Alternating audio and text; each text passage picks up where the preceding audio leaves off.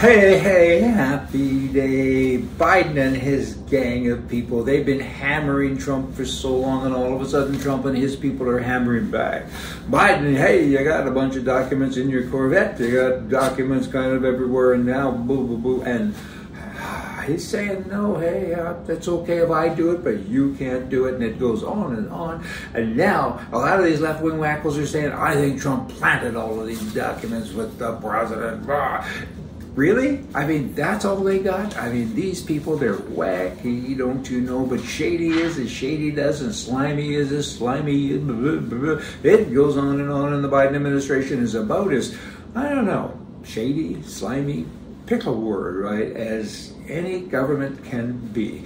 You know, they have all of these people coming across the border, and, and now they're saying, if you people squeal on the people who hire you, we'll give you a reward. Really? I mean, they're setting it up. I mean, this kind of happened with Hitler, you know. I, we want you to squeal on your neighbor and tell us what he's doing all the time so we know. That's a communist kind of thing. I mean, and, it, and he's letting them in illegally, and then he's saying, if you do this, we'll reward you.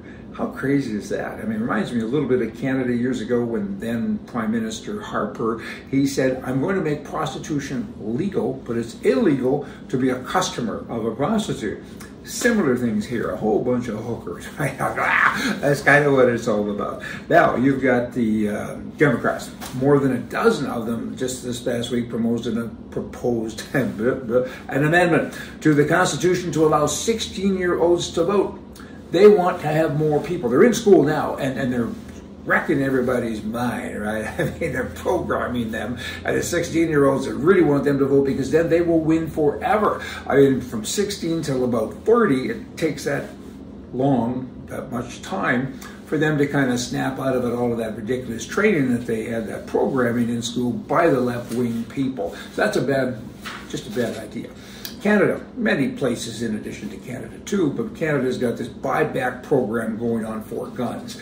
Not with all guns. Some of them they're saying we're just going to take them, and others they're saying we're going to pay you for them. It's a little bit mixed up, but I've been thinking about this, and I wrote it down. Gun buyback programs. Firstly, you can't buy back what you never owned in the first place, right? And when you buy something that someone is forced to sell to you, that's not a normal transaction. It truly isn't. I mean, you have to do this or else when you get it, it's a criminal transaction when a person is not a criminal is forced to sell any item to people who really are criminals, and that would be the government because they're acting like criminals. The government is the criminal. The government buyback program is using your money in addition to all this other stuff, using your money to pay you to buy something that they have no right to do.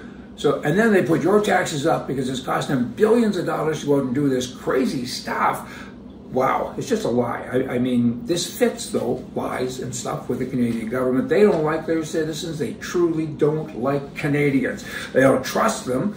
There's zero evidence that taking guns away from legally vetted and licensed people matters. I mean, they're turning people against each other, and that's what they're about. Who are these people? They're bad people. They really are bad, bad people. The government offered to buy my guns from me, and after a thorough background check of the buyer, I'm not comfortable with selling weapons to organized crime because that's kind of a they're organized crime.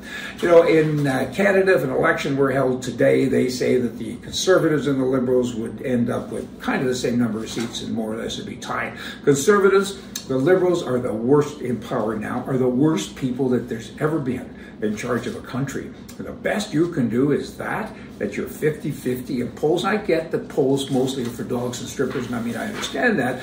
But really, that's all you got? You should be 80% in the polls because people should not want to have that government govern them because they're bad. so clearly, you're doing something wrong. Get it right. I, I mean, be right. The people deserve that, right? See ya.